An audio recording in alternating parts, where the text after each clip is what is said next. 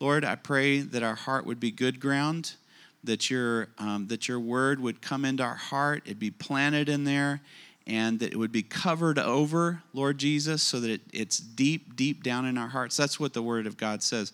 I've hidden your heart, your word in my heart. Lord, that we take your word and it gets hidden in our heart, Lord Jesus, so that it can be it can produce fruitfulness in us. So, Lord, I pray that that would be the case today, and I thank you, Lord, for it. Amen. So, yesterday, yesterday, last Sunday, we started on a series called "Becoming an Overcomer."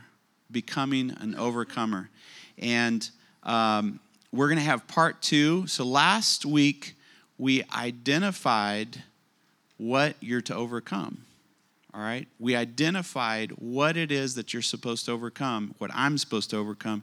Then this week, we're going to confront what it is that we're supposed to overcome. First, you got to know what it is. Then you got to stand up eye to eye against your enemy and say, All right, you're it. I'm coming after you. And the next week, possibly the following week, I would like to share some tips on how you can overcome these three bullies that we talked about last last week all right so before you can overcome something you need to know what you were overcoming you need to know what you're overcoming i guarantee you you and me we fight the wrong enemies all the time we fight the wrong enemies we're we're looking eye to eye at the wrong stuff and if we turned around and faced these three bullies and figured out what those three bullies are or who they are we would become overcomers. But we fight the wrong battles all the time. Let me tell you what you're not trying to overcome. You're not trying to overcome poverty. You're not trying to. That's not the enemy. Poverty is not the enemy. All right? Listen, listen to me. You're not trying to overcome addiction. How many of you have addictive personalities? And I'm the first to raise my hand. You have addictive personalities. You're not trying to overcome addiction. All right? That's not your enemy. Listen to me. Your enemy is not a, a poor self image, all right? I would be the first one to tell you I struggle with self image. That's not your enemy, but you fight it all the time. Bad self image. I'm not everything that I'm supposed to be. I don't compare to so and so. That's not your battle. Your, your battle is not mental struggles. We talk about this all the time. We fight in our brains all the time this thought, that thought, and we're fighting. That's not your enemy. Mental struggles are not your enemy. A bad marriage is not your enemy, all right? Confused gender identity is not your enemy, all right? Someone that's struggling with homosexuality and, and they're on one side of the fence where they're trying not to be that way, they think that's my enemy that's not your enemy. And then the person that flips over and says, All right, I'm going to go ahead and pursue an alternate lifestyle, and then they fight, uh, you know, a straight lifestyle, all right? That's not your enemy either, all right? That's not the enemy. Loneliness not your enemy. Your past is not your enemy. Sickness isn't your enemy. You know what? Depression is not your enemy. It's not your enemy. You're fighting the wrong battles if this is what you're trying to push against. A bad boss, a bad work situation. Those that those things are not your enemy. You and I, we have three bullies, and those are our enemies. All right, I'm going to tell you, we're going to look in the Word of God and see what these three things are. And let me tell you, when you and I, we get our eyes fixed on who our real enemy is, we're going to start winning you're going to become an overcomer. So you don't, we said this last Sunday, you don't want to just overcome, you want to be an overcomer. You want to be an overcomer. The Bible says that we're we don't conquer, it says we're more than conquerors. That's our identity. We're there as winners, we're there as overcomers. So last week um, we, we introduced this and now we're gonna we're gonna confront it all right? So if you look in matthew 13 that's where we're gonna be at most of the time here if you want to follow along.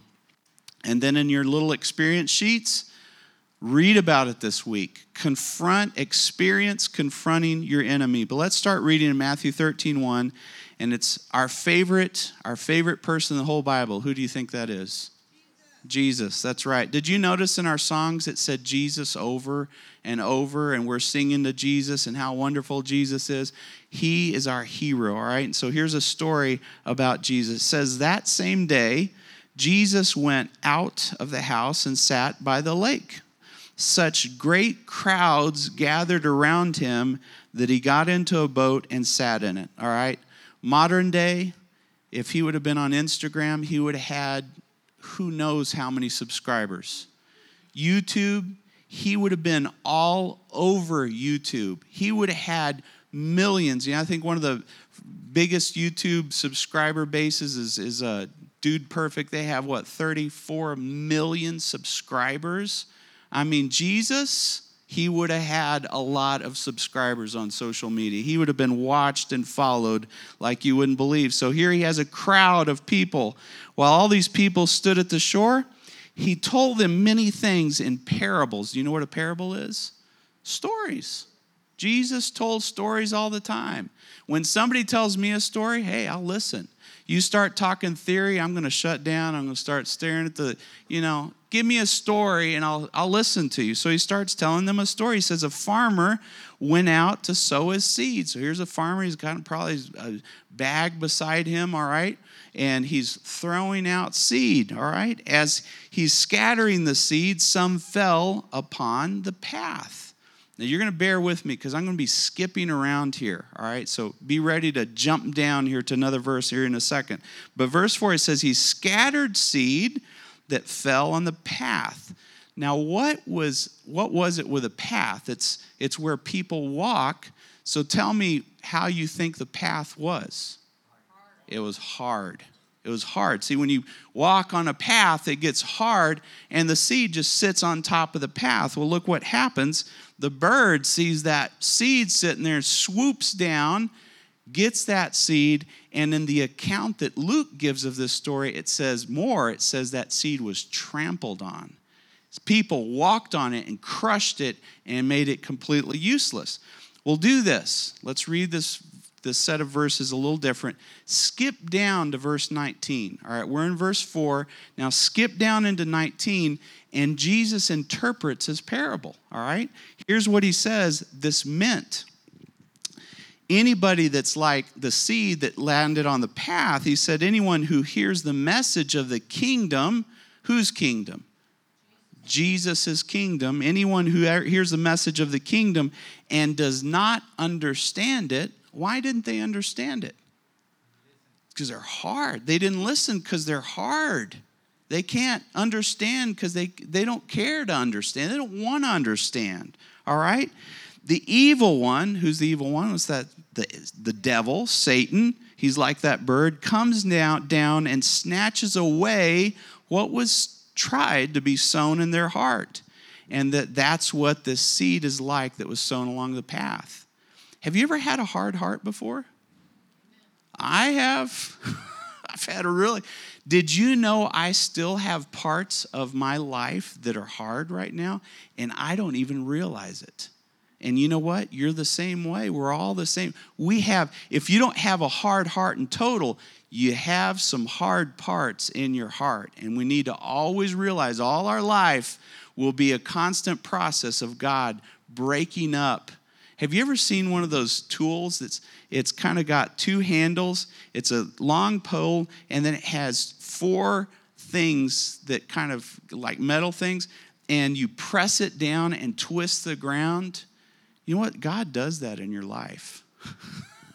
he takes this, he finds a hard part of your heart, and he takes this four pronged thing and he jabs it right into your heart. It hurts. It's painful. And he twists it around, and you're like, oh, I hate this. This hurts. Can you stop God already? He might do it with a boss. He might do it with your spouse. Did you know Tina's done that to me before? All right? He might do it with your mom. My mom's done this to me before. Your dad. He does that.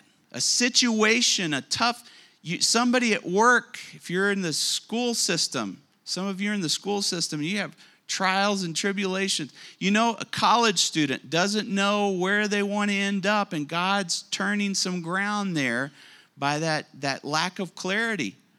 Maybe, maybe some you have some enemies at work, and he's using those enemies at work to break up some, some hard ground.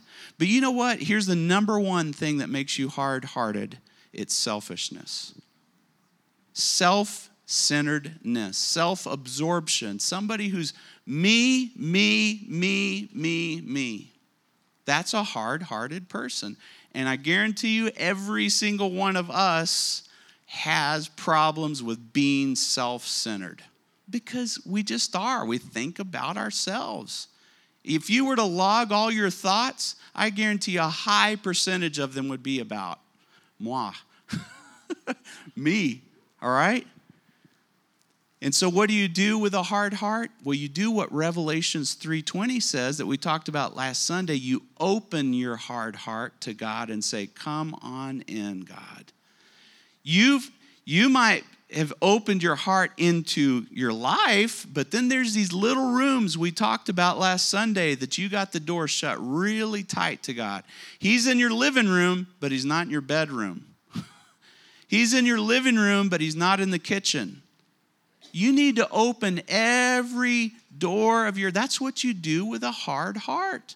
See, you can't not be selfish. You can't quit being selfish. What, what the person that can, though, is Jesus. He can help you to stop being selfish. You just open your heart and say, Come on in, God. I can't control this area of my heart anymore. You come on in. You know, whenever you open your heart to Jesus, just a word of warning, you're opening your heart to people. Do you hear me? When you say, Jesus, come into my heart, you're also saying, I'm, I'm opening my heart to others. I'm opening my heart to others. I'm going to st- stop thinking about myself so much and I'm going to start thinking about other people. Once I was telling, I was having this really cool talk with the Lord. I was just talking to him, praying, and I told Jesus, Jesus, you've done so much for me. I want to do something special for you. And I was having this conversation with God. I want to do something. I'm not a poet, but I would write a poem for you, Jesus. I'm not a songwriter, but I would write a song for you, God. I, what could I do special for you, Jesus? And you know what he told me? he said, If you've done it to the least of these, you've done it to me. If you've done it to the least of these, you've done it to me. Who are the least of these? I'll tell you what, people that just need God, the unlovable, the people that don't know Jesus. The least of these would be, uh, and I'm not looking down on these people, I'm just throwing out ideas, but it's homebound people. What about going and visiting Sister Leonie and giving a little bit of your time to someone other than your busy schedule? All right? It would be going to the hospital when somebody's in the hospital and giving a little bit of your busy time to someone else other than you. All right?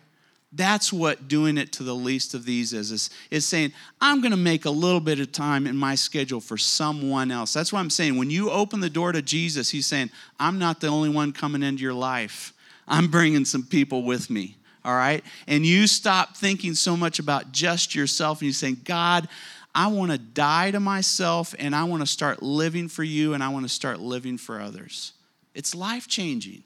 It's life changing. I've got a long ways to go, but I guarantee you probably do too. We got a long ways to go on this.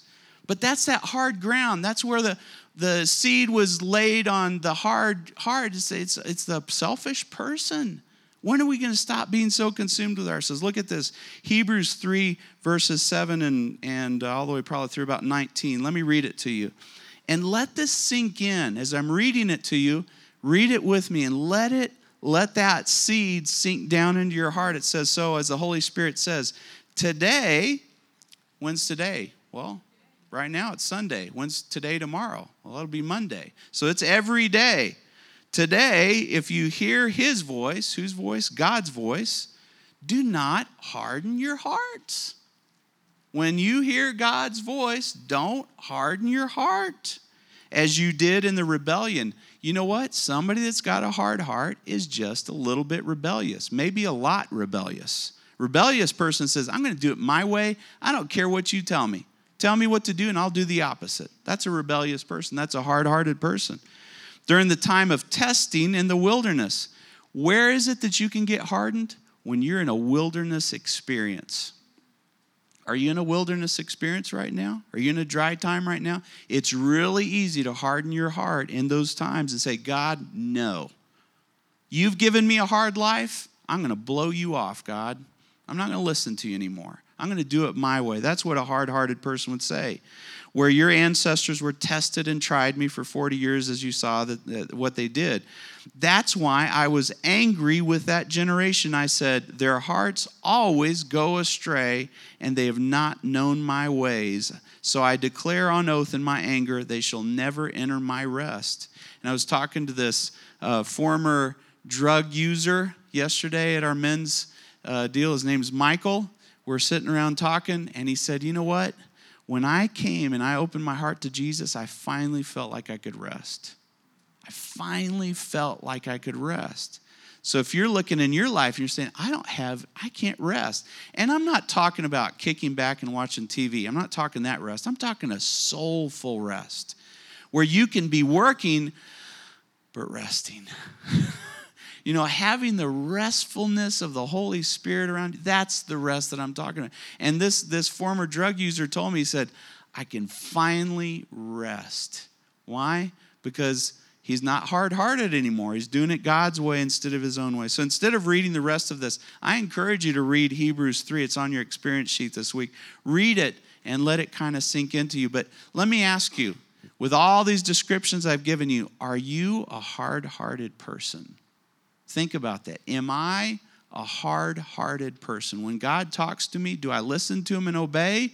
Or do I say, No, God, I don't really want to do it your way. I want to do it my way? Let's read on. Now we're going to go into Matthew 3, verse 10. The disciples, and you, are seeing that I'm jumping around here, so we're skipping back up to verse 10. The disciples came to him and asked, Why do you speak? We're still on hard hearted, okay? We haven't changed subjects here the disciples came to him and asked, Why do you speak to the people in parables? Why do you do that, Jesus? And he replied, Because the knowledge of the secrets of the kingdom of heaven have been given to you and not to them. Sir.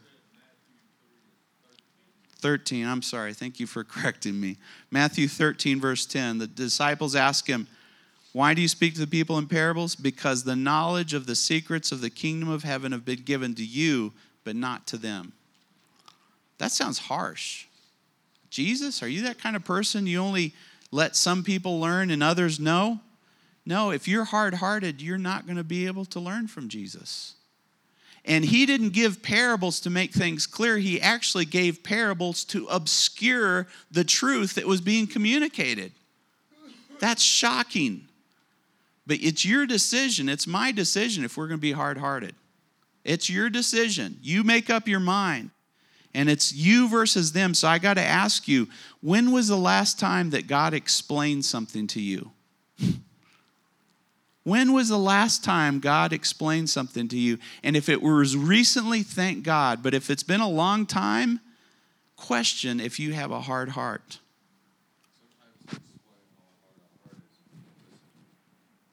That's true. The very thing he might be trying to explain to you is you have a hard heart. I have a hard heart. All right? Listen to God and react to what he's saying. Let's read on in verse 12. Still on the hard heart thing, because there's three bullies. We're just on number one still. Whoever has will be given more. Whoever has what?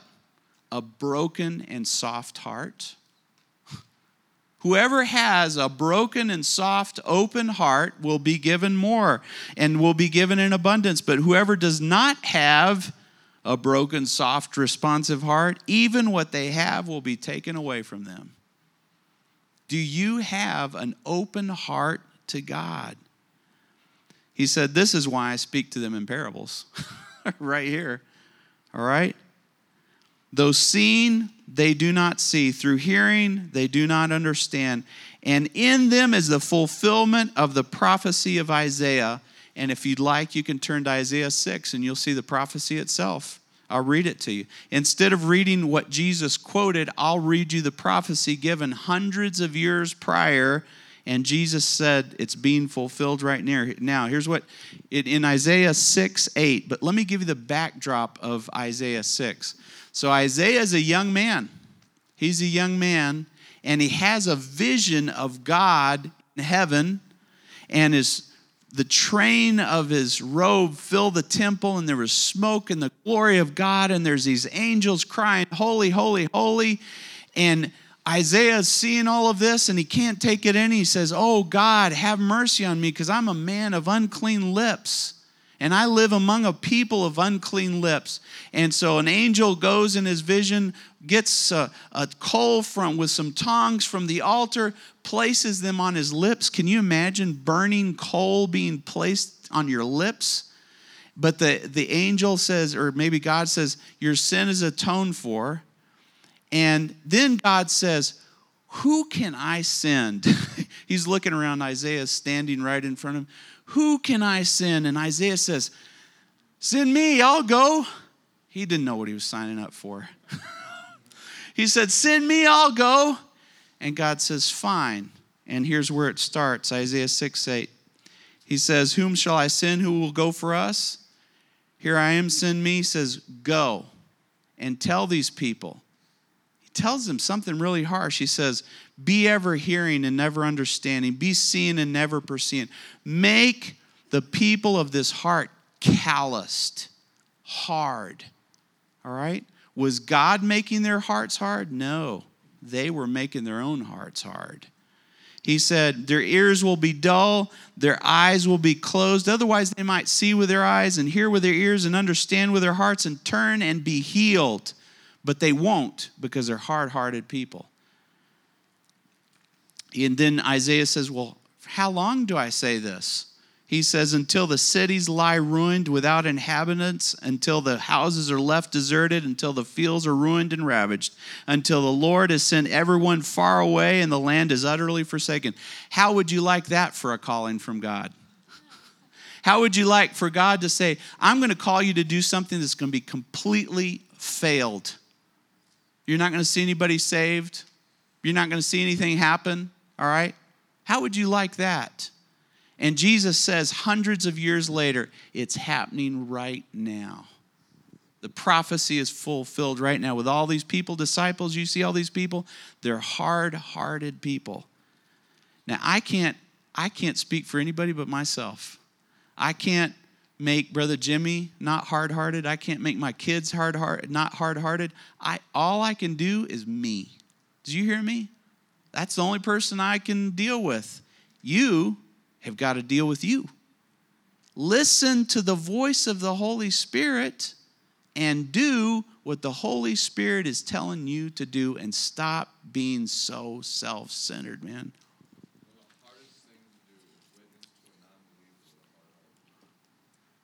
But we do it anyways.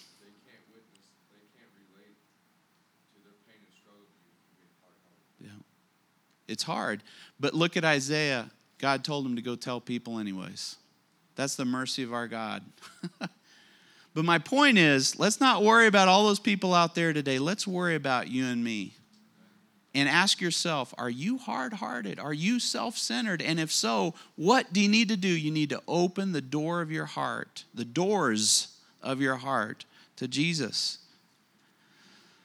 All right. So let me reinforce this. You're not, oh, you're not here to overcome your panic attacks. If I were to ask some of you to raise your hands, you say, Yeah, I have panic attacks. That's not your enemy. You're not here. Some of us are extremely fearful. We're fearful to walk out the door. We're fearful to do this. We're fearful to go put gas in our tank. We're fearful. You're not, that's not your enemy. Fear is not your enemy. Obsession's not your enemy. Addiction, depression, not even sin. your number one enemy is yourself. That's your enemy. And if you will begin to confront yourself, look at yourself in the mirror and say, You're going down, buddy. I'm going to take you down and I'm going to let Jesus into my life and I'm going to start living for him and not myself.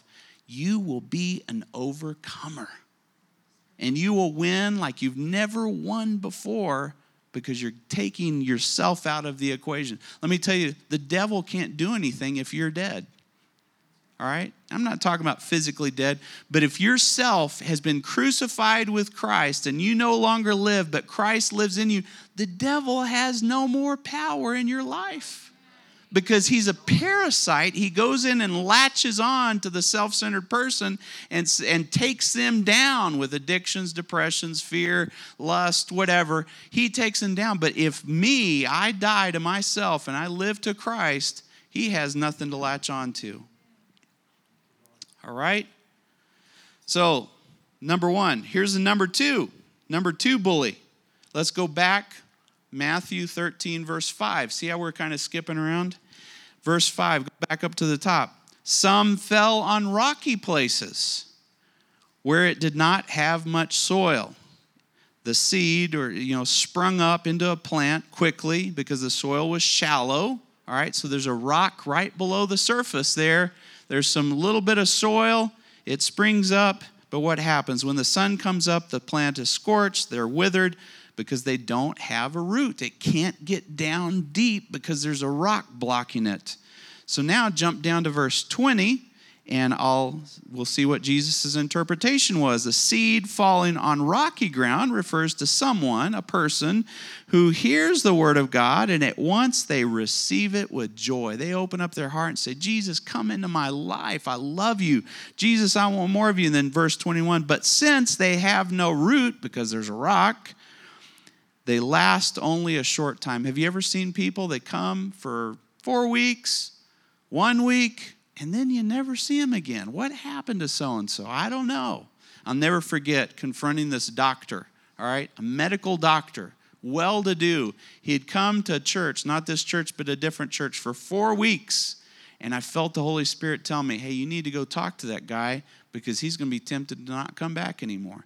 So as he was walking out the church, I walk up to him and I said, I can't, I think his name was David. I said, David, I want to tell you something. Yeah, talk to me because he was in church, man. He was excited about God.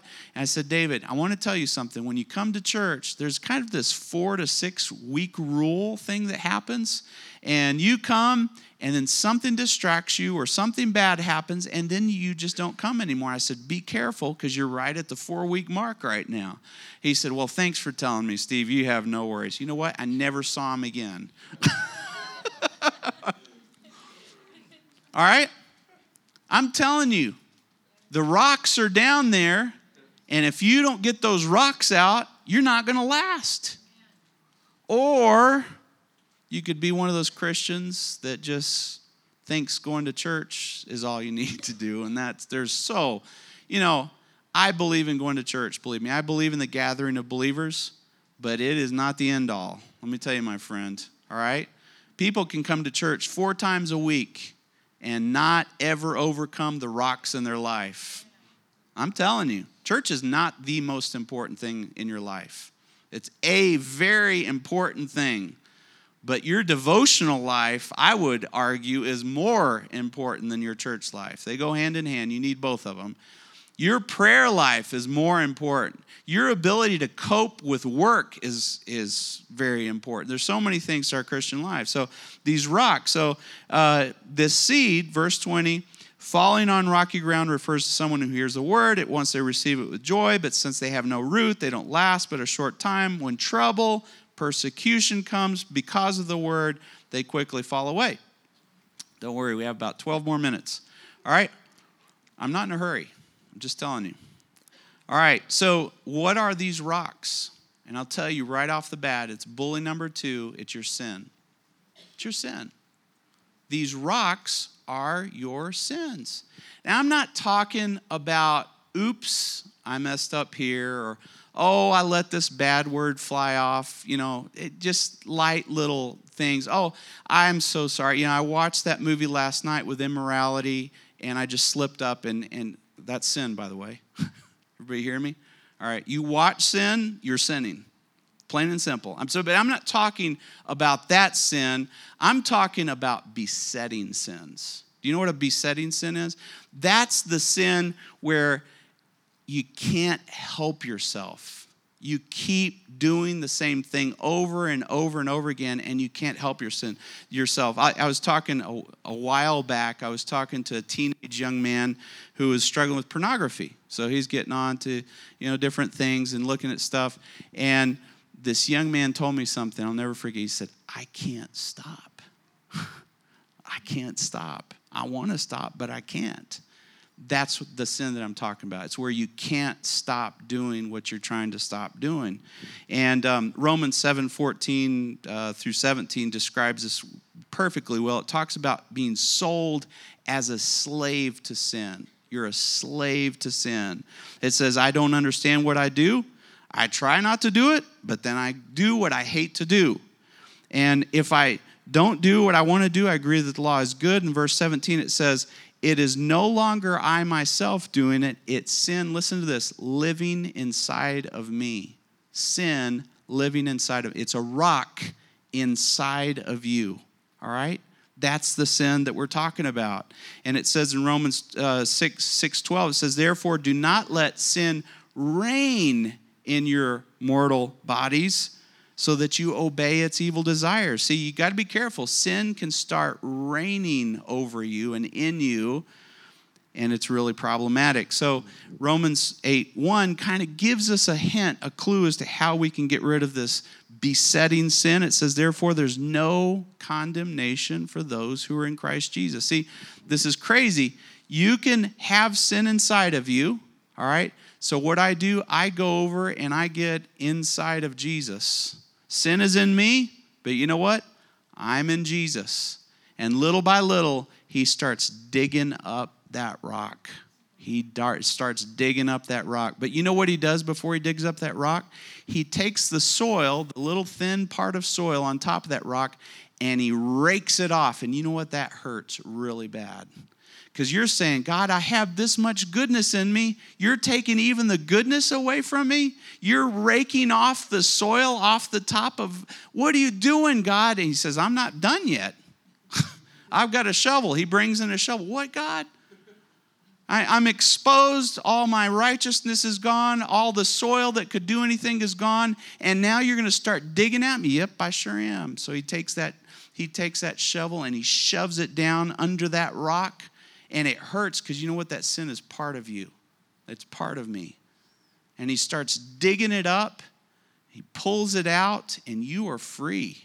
But you know what's left in you? This big old gaping hole. And I've had this happen before. I realized I had this sin in my life. This has happened multiple times. God pulverizes that rock, and I feel literally an empty hole in myself because that was a part of who I was. And God has to swoop in immediately and put his Holy Spirit into that, that, that abscess that's in our hearts. All right? But he comes in and he starts digging up. But let me tell you what don't fight sin until you fought self first. Because don't, don't go try to digging rocks out of yourself until yourself is broken up, it's soft, and it's open to God, and then the sins can begin to be extracted. We always try to go for sin first, and that's why we fail. Self is alive and well. Self has to die first, and then sins come next. So that's bully number two. We've got to overcome. What are some besetting sins? Lust, guys looking at girls all the time, girls looking at guys. Nowadays, guys looking at guys and girls looking at girls. That's lust, all right? It's wanting to look at someone's physical attributes. And God says, No, that's, their, that's the temple of the Holy Spirit. What are you looking at that for? That's not yours. Don't be looking at something that's not yours. That would be sin. You know, if, if you're consumed with alcohol, I think alcohol is a very dangerous thing, but drinking alcohol without getting drunk is not a sin. It's not a sin. I don't drink okay? But if you drink and you get buzzed or you get drunk, that's a sin. The Bible says it's a sin, all right? And you can't help yourself and you're doing that every day, every week, that's a sin, all right? And uh, so, so there's all, read the Bible and you'll find what sin is. There's all kinds of example of sin, all right? Uh, and you got to be careful of the things that leads to sin, all right? If you're hanging out with bad friends, well, you're on the path to sinning. All right, it's as simple as that. Pick your friends wisely. Choose godly friends, and you won't end up doing the wrong thing. So, there's a lot of doors that you can go through that aren't bad in and of themselves, but they lead to bad places. And, uh, you know, instead of God digging up rocks, let's avoid getting the rocks altogether, you know? Keep them out of our lives. So, uh, we've got to overcome sin. We have to, all right? Sometimes it takes years. It takes years to overcome besetting sin, but you hang in there until it's done. You hang in there until it's done. Verse 7, here's the third bully and the final one. Other seeds fell among thorns, which grew up and choked the plants. All right, that's the third place. So some seeds fell amongst these kind of weeds and thorns that were choking out any progress that could be made. In verse 18, Jesus explains this one to his disciples. He says, Listen to, to what this the, the parable of the sower means here. The seed falling among thorns refers someone who hears the word, but what? The worries of life and the deceitfulness of wealth choke the word out and make it unfruitful. What is that? Well, I'll put it to you plainly the way that it came to me an enchantment with this world. An enchantment with this world. Um, I'll, I'll, give you six different thoughts about enchantment with this world. The first one is materialism and wealth. I never forget studying for a college exam. It's probably, it's probably about a sophomore, so I was probably about 19 years old, 20 years old, sitting in my backyard studying my accounting book because I was studying to be an accountant. And I thought to myself, someday I'm going to be rich. and you know what? I wanted to be rich. I wanted to be rich. Not so much to have a bunch of stuff, but it just makes you feel, I think, I don't know, seems like it would make you feel good to be rich. But you know what it says? Don't be enchanted with this world. Is it wrong to be rich? No, no, no. It just can't grip you. You can't love it. You, if, if there's something you can't let go of, you know you're enchanted with it. You got to be able to say, Watch, God, let me show you how I can let go of this. Boop. And you let go of it, and, he's, and it shows that it's not controlling you. All right? But materialism and wealth. Here's the next one. This is a big one education can enchant you. I've seen it happen over and over again. Education is the end all. It's the solution to poverty. It's the solution to this, to blah, blah, blah. No, no, no, no, no. Absolutely not. Education should not be an enchantment to us. It's a greasy old dirty tool that we have to get because we live in this world. We need a job, and so we get an education. But don't be enchanted with education. My, my son has just started college. Praise God. He's, he's getting his education. Daisha is, and, and uh, Madison is, and Anthony. I mean, these guys are doing the right thing, but don't get enchanted with it. There's not, it's, not that, it's not that great of a deal. It's important, but it's not something that, that, that should just wow us. You know, if you have your MBA, good for you. Praise God but you're no better than somebody that doesn't have anything, all right? Education doesn't make you better than someone else. Here's another one. And, and many of these I struggle with, all right? Success and greatness. This is one of mine. I want to be great. I want to be great. I want to be known. I want to help people, all right? I want to be the best that I can be. And God's saying, hey, the greatest is the one who serves the most. So roll up your sleeves, Steve. Stop trying to be great and start serving people. Just serve. All right? I'll never forget, I was talking to this girl. She was a Christian. I met her uh, work wise. I met her somewhere in, I don't know, Mississippi or somewhere. And she, I looked at her and I told her a lie. I told her I lied to this girl. I looked, I was trying to encourage her and I said, I see greatness in you. And many of us would say, well, you should tell people that. That encourages them. But that's, you know, as soon as you see greatness in yourself, what you're seeing is yourself. All right? What we want to see in each other is Jesus. I see Jesus in you. And therefore, I see greatness in you. I see Jesus in you. All right? So let's not strive to be great. Here's another one fame and recognition. All right, and there I go back to social media. Whoever has the most followers, whoever's most known, all right, it's crazy. I'm trying to think of a YouTuber. I can't remember who it was, but you know, YouTube for all the older folks here is absolutely revolutionizing the entertainment industry, all right? People who had no chance of ever being famous now have the opportunity and are taking advantage of becoming incredibly famous incredibly famous. And so, fame and recognition, beauty and looks. Don't worry, just have two more. Beauty and looks. Did you know the Bible it says beauty is fading and charm is deceitful? Don't get into your look. Someday you'll be saggy, pruny, and ugly. We all will. All right? Every one of us. We're all headed there or bald. All right? What counts is on the inside. Beauty, Beauty's fading. Handsomeness is fading. Look at this. This is not a moneymaker anymore. the last one is talent and giftedness. We look, oh, we're enchanted with our giftedness and our talents. I'll never forget God doing this to me once. Um, I have some gifts, I have some talents, and guess what? I rely on them. I trust on my gifts and talents, and that's normal. And one day I was work at work, and the Lord came to me and said, Hey, Steve, what if I neutralized your giftedness? What if I neutralized your talents so that it didn't help you? And I thought, well, that'd be kind of scary. Because I go to him every day. You know what? He did that to me. For six months, he neutralized my talents and giftedness so that I couldn't rely on them anymore I had to rely on God. So be careful. Don't get enchanted with this world. Look at second. We're almost done here. Um, look at Second uh, Timothy four ten. This guy named Demas. Demas. Paul talks of him and he says, "Because he loved the world, he has deserted me, and he deserted God, and gone on to uh, to another place." All right. Don't love the world. 1 John 2:15 is where you would expect me to read from. It says, "Do not love the world or anything in the world. If anyone loves the world, the love of the Father is not in them." So if you're enchanted with the world, you're missing out on God's love. For everything the love the lust of the flesh, the lust of the eyes, the pride of life comes not from the Father, but from the world. Listen to this. The world and its desires pass away but whoever does the will of God lives forever. There's two fail proof ways you can tell if you're in love with the world. Two of them. All right? And they're two sides of the coin. One, if you worry a lot, you're in love with the world. All right?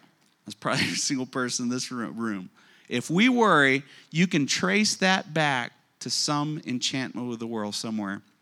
Worry is fear of loss. And when you're not worried about losing anything in this world, you're not worried.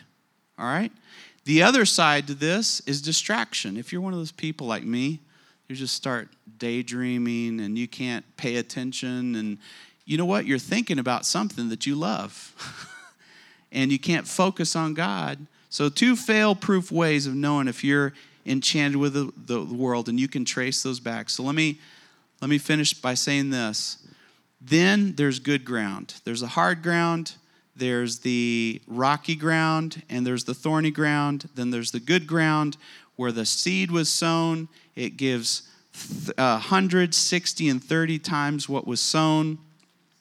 Let me tell you what, to be fruitful in the kingdom of God, you have to overcome your three bullies you have to overcome these three bullies yourself, your sin, and your enchantment with the world. Otherwise, you literally will get to the end of your life and not born any fruit for Jesus. You have to. And, and I'm going to say something about Billy. Billy, all right? Billy came to our church for two years. I found him dead in his room on Tuesday. 62 year old man, uh, hard heroin crack addict for 25 years, 30 years. Uh, gave it up to Jesus about two years ago, came here, started coming to church faithfully, had experiences with God, um, messed up at the end of his life, over medicated himself twice. The second time, he ended up dead last Tuesday. And you know what? Billy wasn't supposed to die. He wasn't supposed to die, it wasn't his time yet.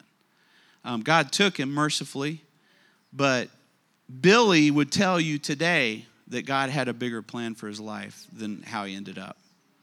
All right? Was he fruitful? A little bit. But he couldn't overcome one of those three things. I don't know what it was. Maybe a, a combination of those three things. He didn't break all the way through. He told me, he and I, and we're going to talk more about this tonight in our memorial service.